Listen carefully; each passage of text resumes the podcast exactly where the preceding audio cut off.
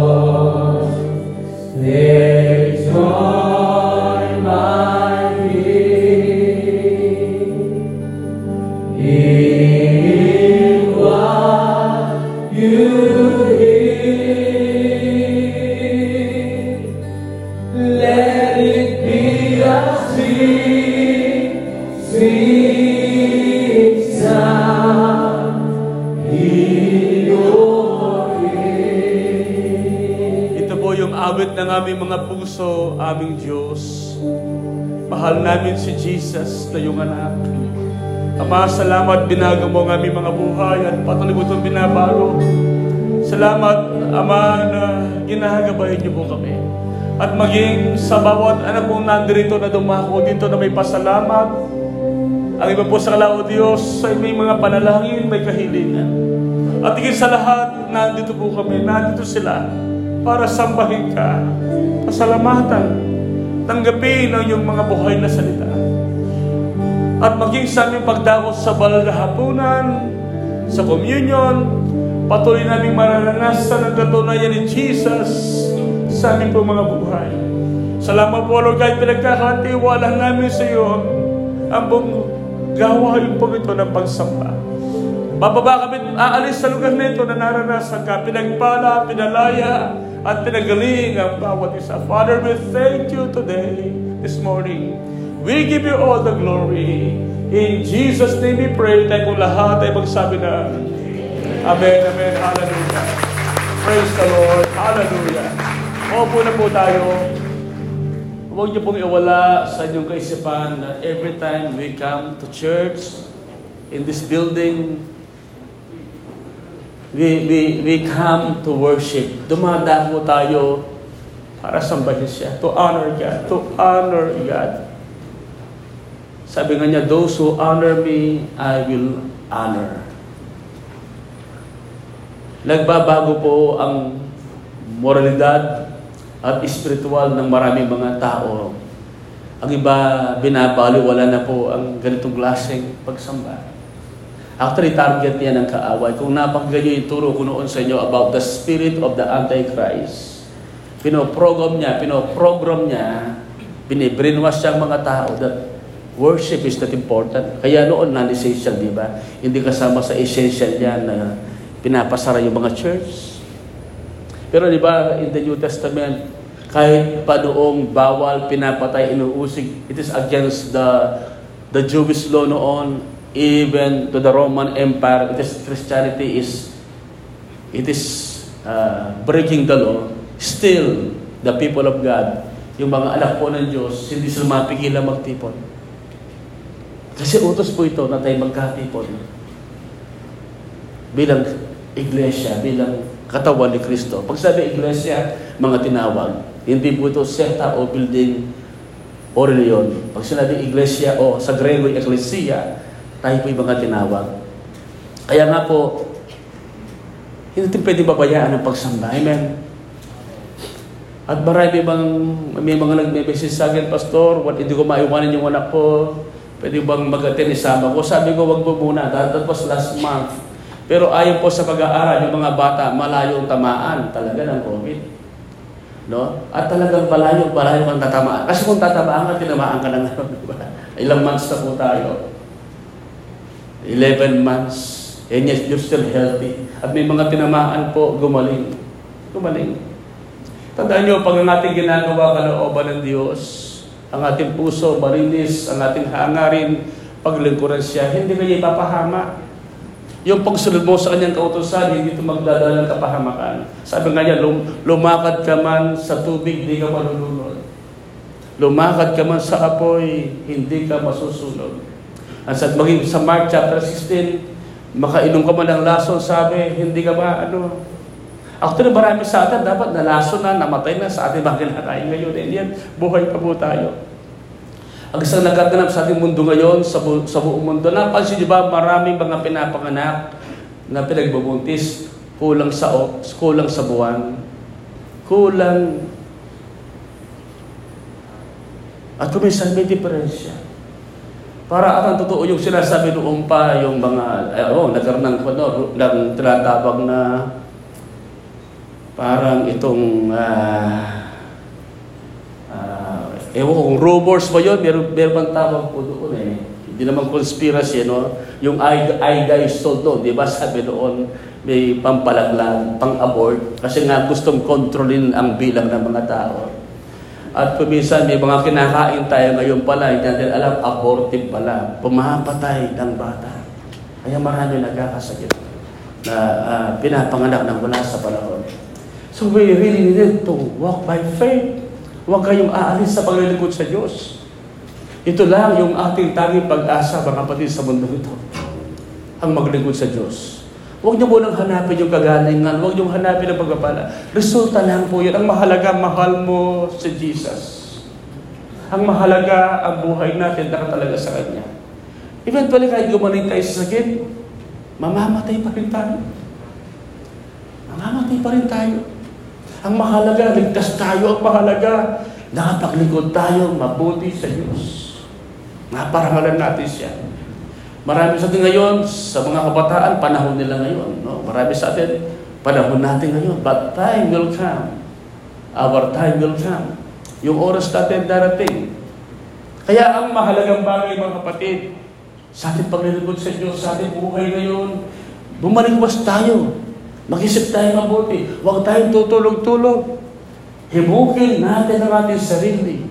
I-encourage natin ang ating sarili tungo sa pagbabago.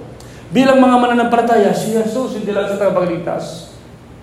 Jesus Christ is not just a Savior. He is our Lord. Dapat tayo ay nasa makipot na daan.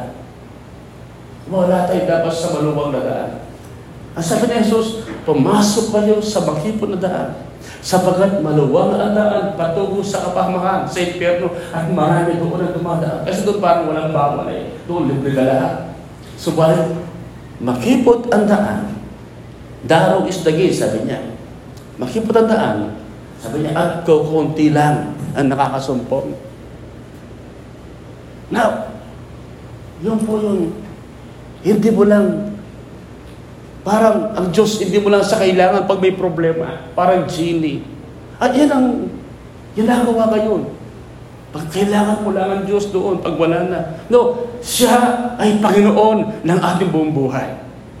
Amen? He's not just a Savior, He is Lord. And Jesus Christ is our supreme example. Our supreme, sukdunang halimbawa. Kaya nga po, dapat sa buhay natin, sinusunod yung kanyang mga aral, yung kanyang mga turo, yung kanyang halimbawang iniwan sa atin ng siya dito pa sa lupa. Ito lang yung tanging paraan para tayo magtagumpay at masabing totoo tayong naglilingkod sa Diyos. Masabing talaga totoo tayong mga anak ng Diyos. Kung yung kanyang mga turo, aral, sinasabuhay natin. Yung kanyang buhay na iniwan sa atin, halimbawa natin. Kaya nga, Pasanan niyo yung krus, sabi niya. Tanggalin niyo yung sarili. At subunit kayo sa akin. Yan ang panawagan niya sa atin. Yung mga tao humiwalay, umalis sa kanyang klaseng tahakin, pagsunod kay Jesus, no? nawawala sila. Nanghihina sila sa kanilang buhay kristyano. Nanlalamig, nanlulupaypay, at hindi mo na bakas sa kanila ang pagiging, pagiging totoong anak ng Diyos. Binabagi nga po sa Hebrews chapter 12, 12 verse 3 that we need to consider Jesus. Yung atin po siyang uh, isa alang-alang. Ibig sabihin, pag-isipan mo yung buhay niya. Yung kanyang paglaban sa kasalanan. Paano siya nabuhay? Kaya nga po, Napakahalaga. Yung, actually, yung ating ginagawa ngayon na prayer and fasting. Yan po ang isang spiritual discipline na ginagawa ni Jesus. Kaya nasabi niya, hindi lang sa tinapay nabubuhay ang tao, kundi sa bawat salita ng Diyos. At ano ba? Every genuine child of God. Every genuine of God. Yung, yung lahat ng mga totoong anak ng Diyos, ginagawa yun. Ako nga, bago pala ako born again, hindi pa ako nagpapastor. Bagong Christian pa lang. Dinisar ko na mag-fasting. Dinisar ko na magkulong sa kwarto, manalangin, yung walang nakakaalam. Luluhod, magbabasa ng Bible, ma-encounter ng Panginoon. Kasi anak ka eh. Alam, alam mo yung boses ng yung pastor. At ang boses natin, na yan, ay ang boses ng ating Panginoon yung, alam ko si Samson, ano yung si Samson? Alam natin, malakas. Pero nang pinabayaan niya ang kanyang spiritual discipline, no? Akala niya magsasurvive siya. No? Na sangkot siya sa iba't ibang klase ng pamumuhay at ng babae. Hanggang dumating si Delilah sa buhay niya at ito nagpahamak sa kanya for how many years? Ginawa siyang kakatawanan ng kanyang mga kaaway. Binulag siya at ginawang alipin lang siya mag-repent lang, doon siya na-restore. Ay mga kapatid, itong ating pinag-uusapan, the power of prayer and fasting. Tandaan niyo ito. No? Whatever strengthens your spirit, weakens the flesh. Ano man ang nagpapalakas ng ating buhay spiritual, pinapahina nito ang ating laman. Ang boses ng mundo, ang anyaya ng sanlibutan. Kaya pag ating sinasabuhay, yung mga ginagawa ni Jesus, yung mga nagpapalakas sa ating espiritu, nasa doon niya, the spirit is willing, but the flesh is weak. Kaya yung willingness na yan ng espiritu, lagyan mo ng lakas yung ating espiritu. Amen? Remember this, there is always divine reactions to every act of faith. Palagi mong may gagawing pagkilos ang Diyos. May reaksyon ng langit. May galawang Diyos sa buhay natin sa bawat ginagawa natin ng may pananampalataya. Kaya ngayon yung ating pagtaas ng kamay, yung ating pagsamba, yung ating pananalangin, pagpupuri at maging yung ating pag-ayuno, yung pagtanggi muna sa mga entertainment na yan. No? Alam mo, may resulta yan ng matindi sa ating buhay. Tandaan nyo, ang ating physical na pagsunod, ay mayroong impact sa ating spiritual life. Yung ginagawa nating uutusan mo yung sarili sumamba, manalangin, gumawa ng mabuti, maglingkod sa Diyos, mayroong po yung spiritual na resulta sa buhay natin. At yung ating spiritual obedience can impact our entire life. Yung ating pong pagsunod sa kalooban ng Panginoon. Kaya nga po, Balikan lang natin sandali. Magpaparto po tayo sa ating message sa Matthew chapter 17. Kapag last Sunday na pag-usapan natin yung biblical reasons, 10 biblical reasons. Ngayon, ano ba ang nangyayari sa atin pag tayo nagpa-fasting? Ano ba ang nagaganap? Balikan natin ang ating binasa sa Matthew 17. Ang background po nito, ng Matthew 17, si Jesus ay nasa bundok. No? Nasa bundok si Jesus, naiwan niya mga disciple dyan. Yung ang background ng ating babasahin. Kasama niya si Peter, James, and John. At habang nandun sa bundok si Lord, nakita ni Pedro, di ba, ni Santiago, may kausap si Jesus. At nakilala na kung sino ang kausap ni Jesus doon sa Mount Tabor. At ang kausap niya ay si Moses. At saka si Elias. Now, si Moses, kung bakit to, it represents the law. Yung kautusan ng Diyos. Kasi para noon ang, ang tao makalapit, maligtas, kailangan matupad ang batas. Ang hinihigi ng rituals, ng sacrifices, ng moral law, ng ceremonial law. Kaya lang wala nakakatupad at hindi umuubra. And then nandun din si Elijah. Kumakatawan, represents the prophets. Ito mga prophets ito, nangangaral, nagtuturo ng daan patungo sa Diyos. Pero kulang. And then, ang agenda ng Diyos, pinag-usapan nila. Pinag-uusapan nila kung paano tayo tutubusin ni Jesus. At, at binabanggit doon, no? At habang nag-uusap, kausap ni Jesus, si Elias saka si Moses, nabuksan ng langit. Nagbago yung anyo ni Jesus. Yung kanyang buong pagkatao, ang tawag dito, theophany. Yung kanyang pagiging Diyos nag-manifest. Nahayag yung kanyang pagiging Diyos. And then sabi ng tinig, ito ang aking pinakamamahal na anak. Pakinggan niyo siya.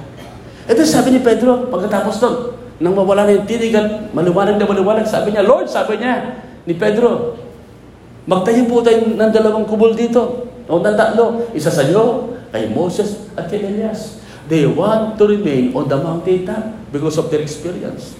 Then sabi ni Jesus, kailangan tayong bumaba at kailangan kong gawin yung pinapagawa ng Ama. Nang bumaba po sila, ito ang kwento.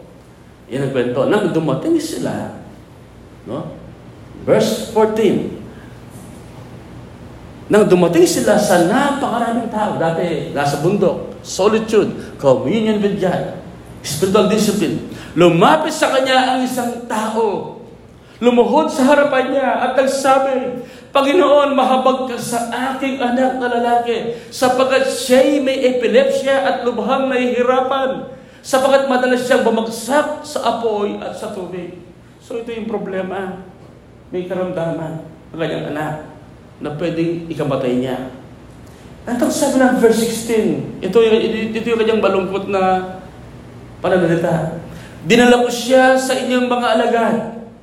Ngunit siya'y hindi nila mapagaling. Na yung mga alagad binigyan ng spiritual power, delegated authority.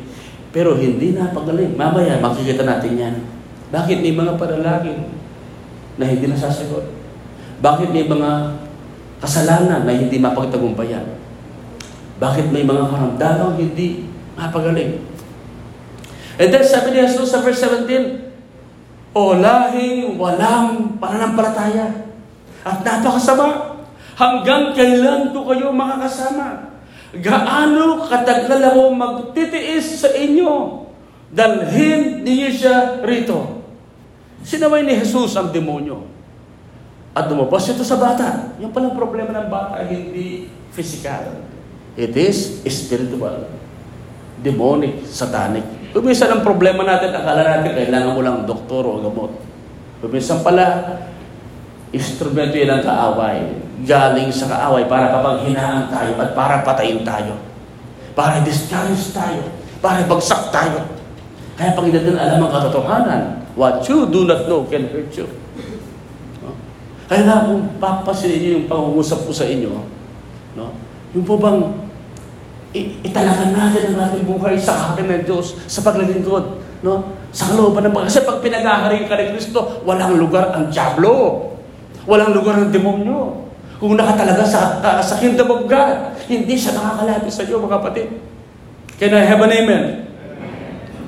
Kaya sabi niyan, dumaling ang bata ng oras din yun. Ito yung verse 19. Pagkatapos ay lumapit ang sarilinan ang mga alagad kay Jesus. At sinabi nila, bakit hindi namin yun mapalayas? Nagtataka sila. Kasi alam nila, meron silang power. Kasi binigyan sila ni Jesus. Pero bakit ngayon, powerless sila?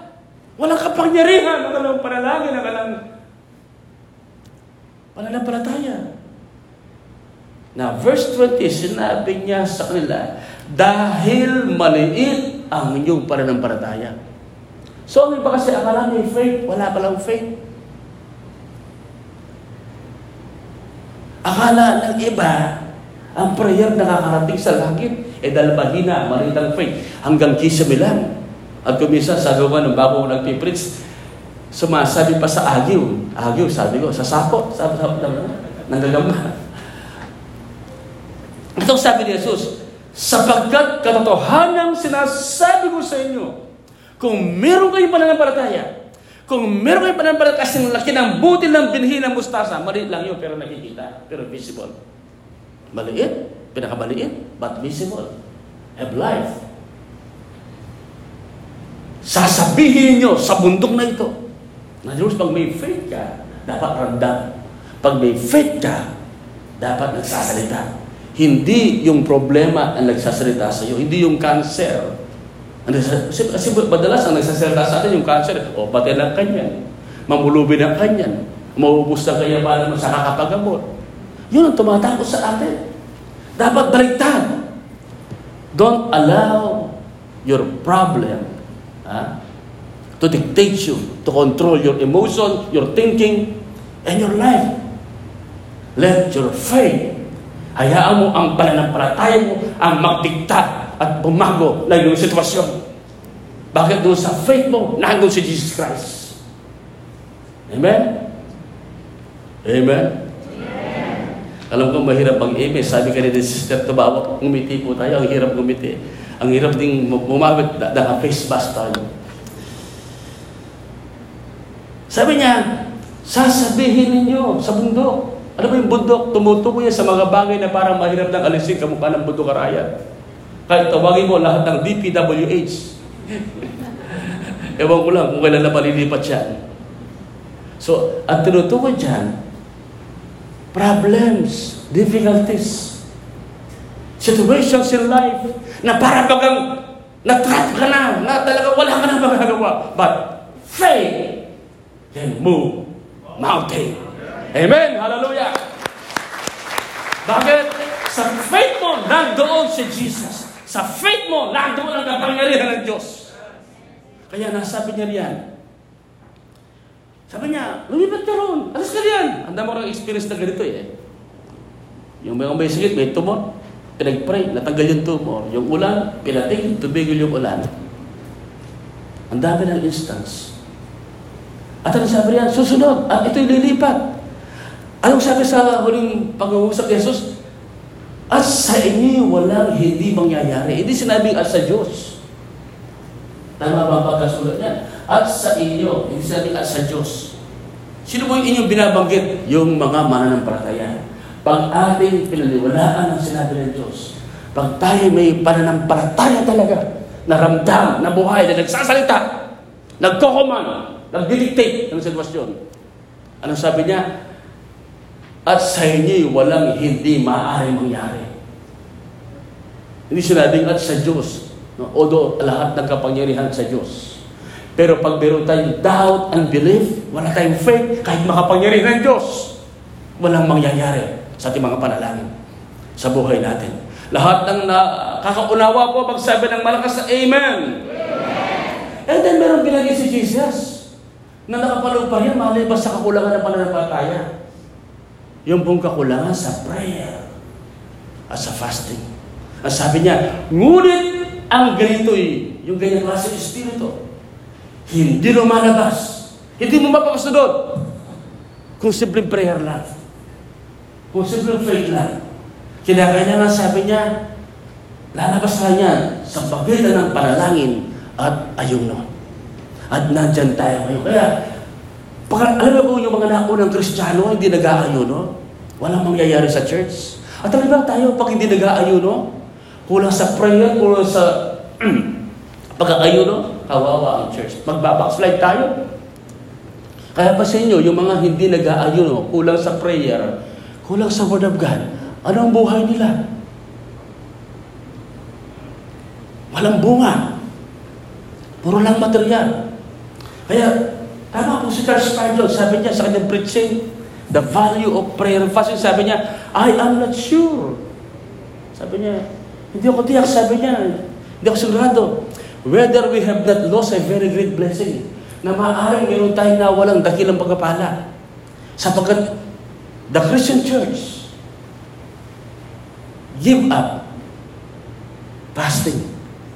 Sapagkat yung mga Kristiyano, binibitawan yung pag-aayon mo. Remember this. Without God, man cannot. Kung wala ang Diyos, wala tayong magagawa. And without man, God will not. Kung wala naman ang tao, ang Diyos hindi naman gagawa. Kaya nga doon pa lang sa prayer na tinuro sa atin ni Jesus Christ, Your kingdom come, your will be done on earth as it is in heaven. Ano ibig sabihin niya? May mga nangyayari sa mundo ito na hindi kalooban ng Diyos. Ngayon, pag hindi tayo nagpipray niya, your kingdom come, your will be done, kaya sovereign pa ang Diyos, yung kanyang kalooban na hindi mangyayari. Without man, God will not. Lahat na nakauna, magsabi ng Amen. Kaya kailangan natin mag-pray.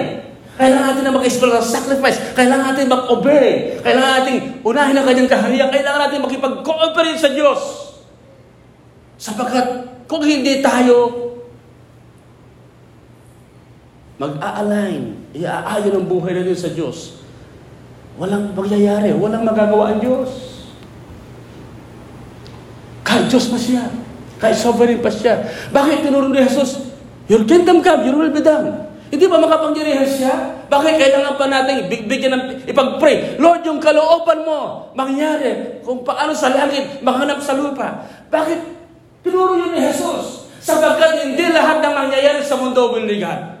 Yung kahirapan, hindi kalooban ng Diyos. Yung krimen, hindi kalooban ng Diyos. Yung rape, hindi kalooban ng Diyos. Amen po ba?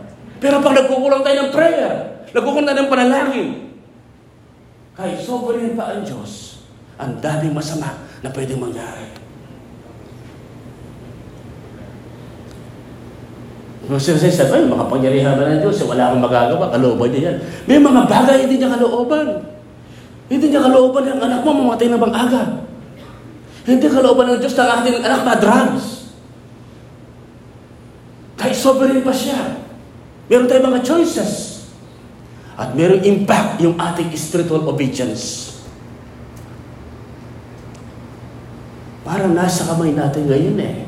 Kaya ang mga sabi ng mga disciple, Lord, turuan ako yung mga lalangin. Sapagkat nakakita nila kay Jesus, yung impact, yung power, yung prayer, at ng fasting. Kaya lang yung demons, hindi ba nag-pray si Jesus Christ? Hindi ba nag-speaking in tongues? Ha? Hindi ba siya nagpa-awi? O, umawi mo na tayo para lumayo sa Wala siyang ginawa noon. Anong ginawa niya? In just, just three seconds, nagkuman lang, layas demonyo. Ang demonyo nag-obey. Bakit? Si Jesus puno ng power. Bakit? Kasi puno siya ng prayer. Ng spiritual discipline, ng fasting. Ano ba pag wala tayong spiritual discipline? Mag-pray ka lang sa harapan ng pagkain na magpasalamat, nahihiya ka. Wala kang authority.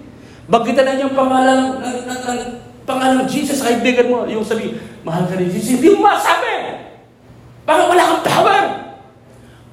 Wala kang discipline. Talo ka ng sanlibutan. Pero pag sinabi ng kaibigan mo, pare, itagay mo muna yung red horse o yung... Susunod ka! Pakikalabit mo katabi mo, pa, sabi, para tayo kabon topic ka. Sabi mo, di ba? Bakit? Whatever weakens your spirit, strengthen the flesh. Ano ba ang nagpapahina ng ating spiritual? Pinapalakas ang laman. Kaya kung isa parang sabihin mo lang yung love ka ni Jesus, hindi mo masabi. Konting problema na, baksak.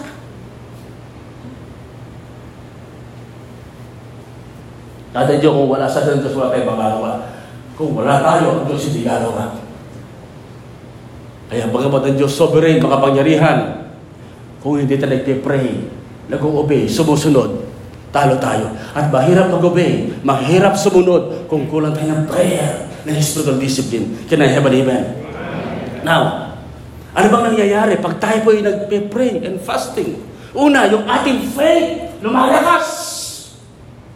Kaya sabi niya sa mga disciple, bakit, tanong lang, Lord, bakit hindi namin siya mapalayas? And then, sabi na verse 70, verse 20, dahil maliit, maliit yung pananampalataya. Ibig sabihin, nagkulang sila ng spiritual discipline. Kulang sila ng komunyo sa Diyos. Kaya yung faith nila, natalo ng maraming tao. Ng crowd. At akala na may faith pa rin sila, lakas na lang para ng loob yun. Can I have an amen?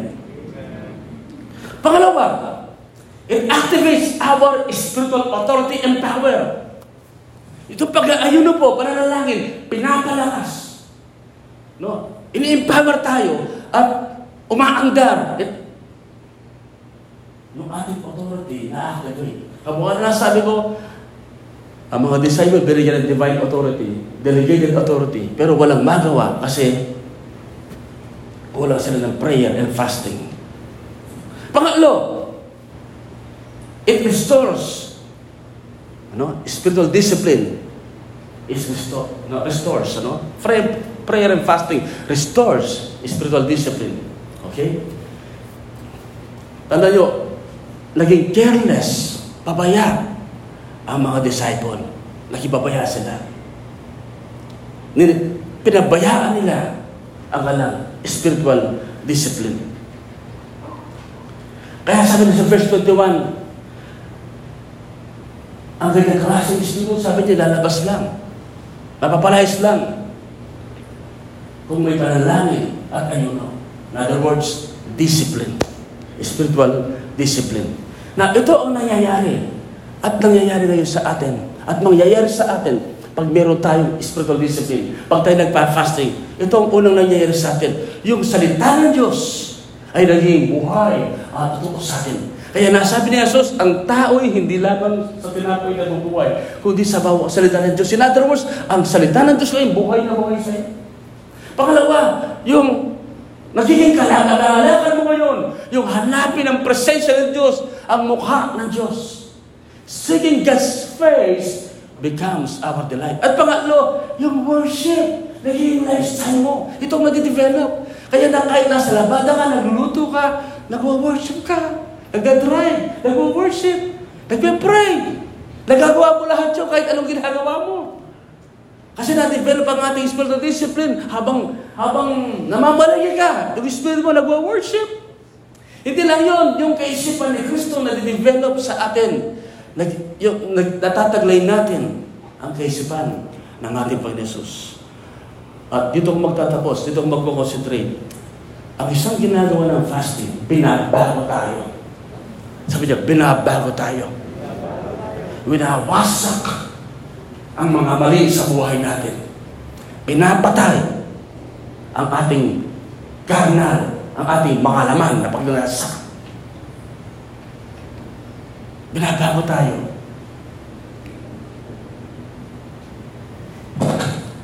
Ang sabi nga sa Isaiah, 40.31, silang naghihintay, they that wait. Now, yung naghihintay dyan, it implies fasting. Ang ginawa kasi konteksto dyan ay at iyan. Basahin ko muna, silang naghihintay sa Panginoon ay magpapanibagong lakas. Sila'y paiilang lang na may mga pakpak na parang agila. Sila'y tatakbo at hindi mapapagod. Sila'y lalakad at hindi manghihina. Ang sabi sa King James, New King James, But those who wait on the Lord shall renew their strength. They shall mount up with wings like eagles. They shall run and not be weary. They shall walk and not faint. Yung word na wait dyan, it implies not just trust in God, not just hope in God, but it implies re- season. May mga panahon sa buhay natin, may mga season. Mananahimik ka lang. Magpipray ka lang. Amen? Ang ginabigay sa illustration dyan, agila. May mga panahon sa buhay ng mga agila na kailangan nilang magtago. Ayon sa kwento, ang mga agila daw ay pwedeng umabot hanggang 70 years. Pero pag umabot na yan, 35 years. No? Para umabot sa 70 years, no? Pag umabot na mga 35 to 40 years, na harap sila sa mahirap na desisyon. Kasi during that time, kumakapal na ang kalang pakpak. No? Yung kalang mga claw, hindi na accurate. Bumabaloktot na. Kasi walang nagpe-pedicure at manicure. Walang nagtitrim, wild eh. Yung kanyang big, hindi na accurate, masyado na nakaganon. Makapal na. In other words, pag nanatili siya ganoon, mamamatay siya. Magugutom siya. So, kailangan niyang gumawa ng desisyon. Kailangan niyang tanggalin yung kanyang makapal, yung, kaya ginagal niya sa mga bato. Ito yung, yung kanyang big tinutok-tok. Hmm?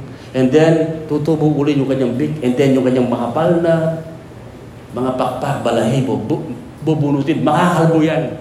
Magtatago yan sa yugin. No? Mga 150 days. Nakatago yan. Tayo, 21 days lang. Nahihirapan, mag, nahihirapan pa magtago. Kasi kung hindi niya gagawin yun, mamamatay siya. Pero pagkatapos ng 3 months na yun, tama ba ko 3 months? 153 months. Yung binasa natin kanina, magpapalibang lakas. Muli siya nilipad pa himbulog. Yan ang nangyayari sa atin pag tayo nagpa-fasting. Binabago tayo. Pag tayo nagtatago sa presensya ng Diyos, yan po yung fasting. Pag tayo naghihintay, yan po yung fasting. Alam po, hindi ko saan din share eh. Iba ang isi-share ko. Pero hindi ako mapakali. Huh? Kasi kailangan yung makita yung ganda ng fasting, ganda ng prayer. Kailangan yung makita yung benepisyo ito. Hahaba pa ang buhay mo. Ito ang nangyayari sa atin. Pag tayo nagpa-fasting, tatlong bagay.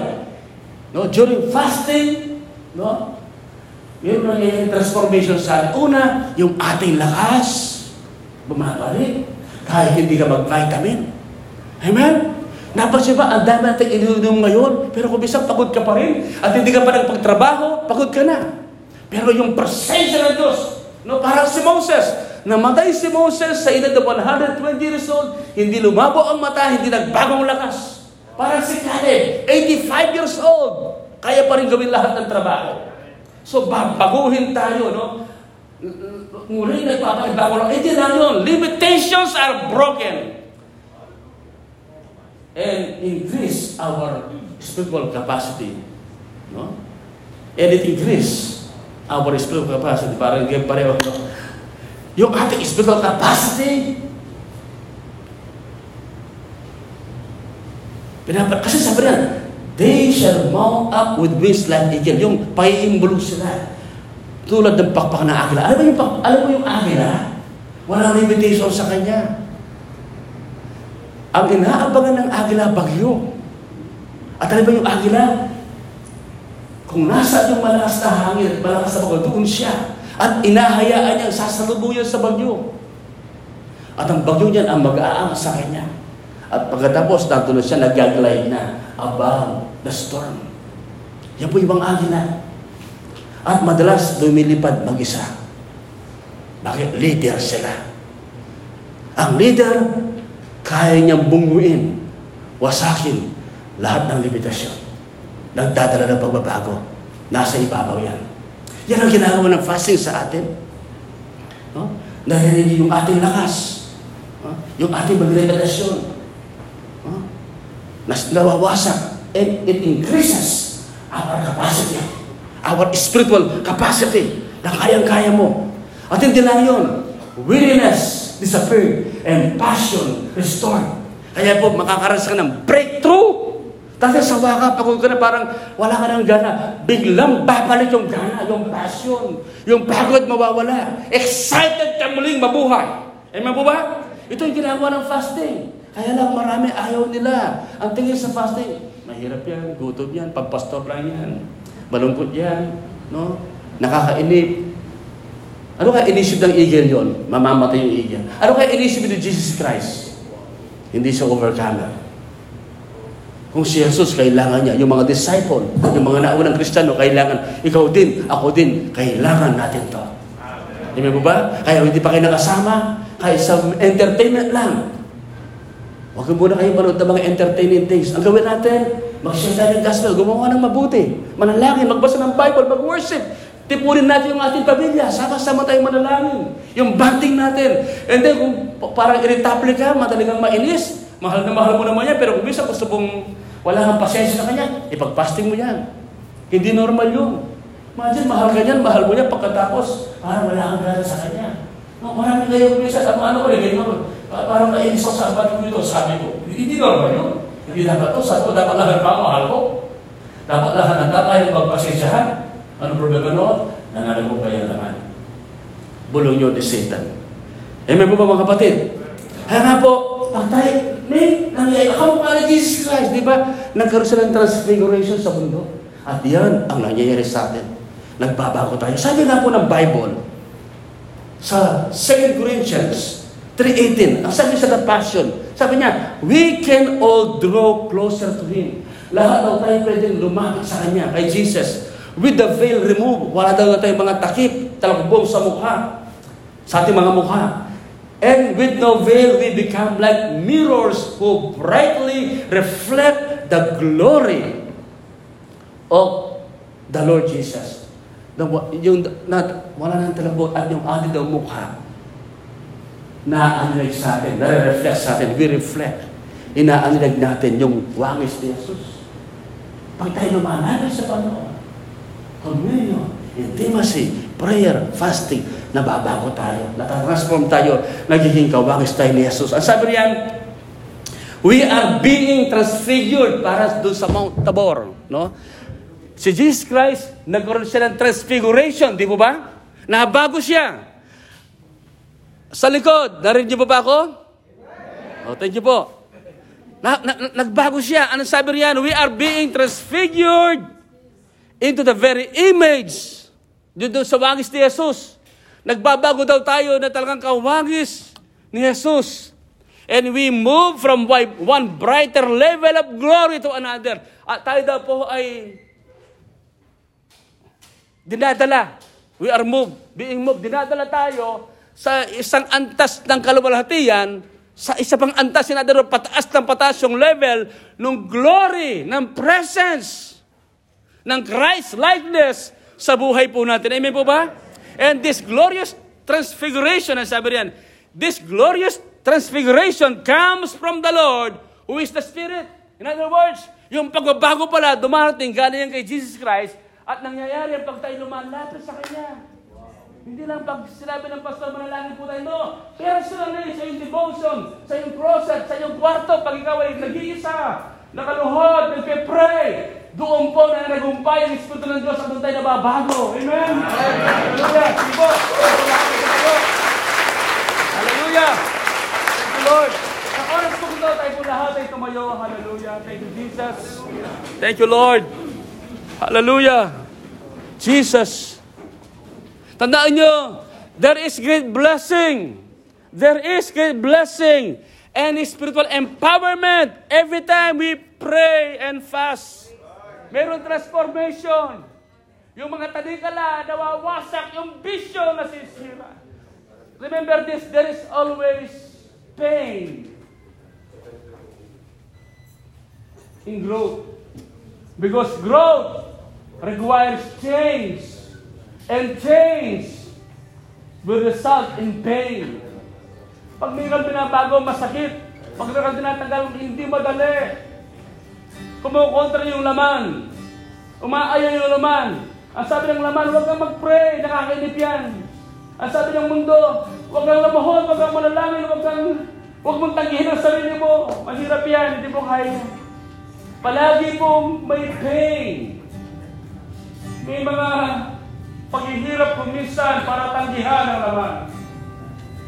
Pero pag ating pinili ang maging kawangan si Kristo, may breakthrough! Hallelujah! Tulungan tayo ng Panginoon. Tulungan tayo ng Diyos. Hallelujah! Na tayo magbigay ng panahon, ng oras sa kanyang presensya, sa kanyang salita, sa pananalangin. Hallelujah! Amang Diyos, salamat po sa iyong biyaya. Tulungan niyo po kami na piliin namin yung buhay sa piling mo. Piliin po namin, Diyos, ang iyong presensya. Huwag kami magkulang ng iyong kabanalan. Huwag kami magkulang ng iyong kapangyarihan. Huwag kami magkulang sa panalangin. Huwag po namin mawala yung aming spiritual discipline. Salamat po ng marami o Diyos sa bahan. Hallelujah. Habang tayo mula sa diwa ng panalangin, sige po. Hayaan mo bang usap ang Holy Spirit sa iyo. Hallelujah. Yung mga bagay na mahirap, maaaring may, maaaring may dumating na word sa iyo ngayon sa preaching, sa pakikinig mo, may tumimo, may tumara na parang sugat, at tumagot sa puso parang sumugal sa iyong kalooban. Salita po rin yan na binabago tayo ngayon. Inukapirahan ka, may tinatanggal ang Word of God. May tinatanggal ang salita ng Diyos ngayon sa puso mo, sa isip mo, sa pagkatao natin na pwedeng magpapagsak sa atin at sumira. Hallelujah. Hallelujah, Jesus. Thank you, Lord. Oh, hallelujah.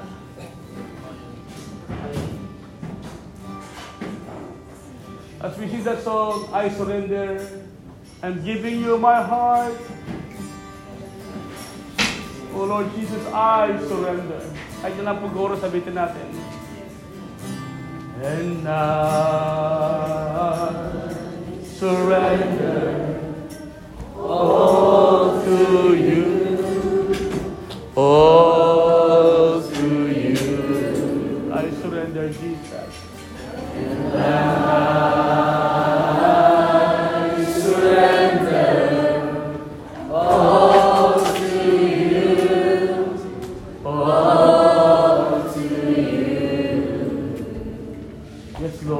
Lord, surrender. And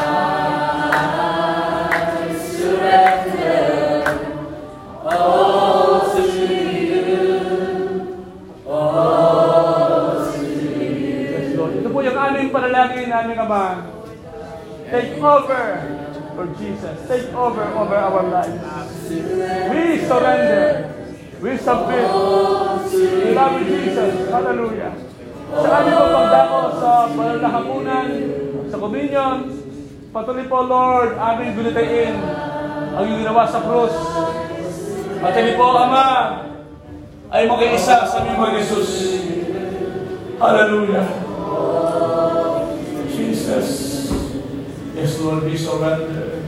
We're giving you our hearts. Hallelujah. Thank you, Jesus. Thank you, Lord. Hallelujah. May I call our communion answers. Hallelujah. Manatili po tayo sa diwa ng panalangin.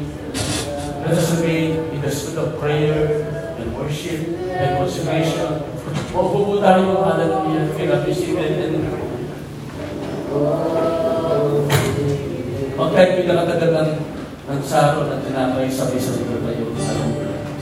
Jesus. Thank you, Jesus. I'm giving you my heart, Lord Jesus. I surrender. I'm giving you my heart and all that is within. I'm laying down and down for the sake of you my give. Giving you my dreams. I'm laying down my rights. I'm giving up my pride for the promise of new life.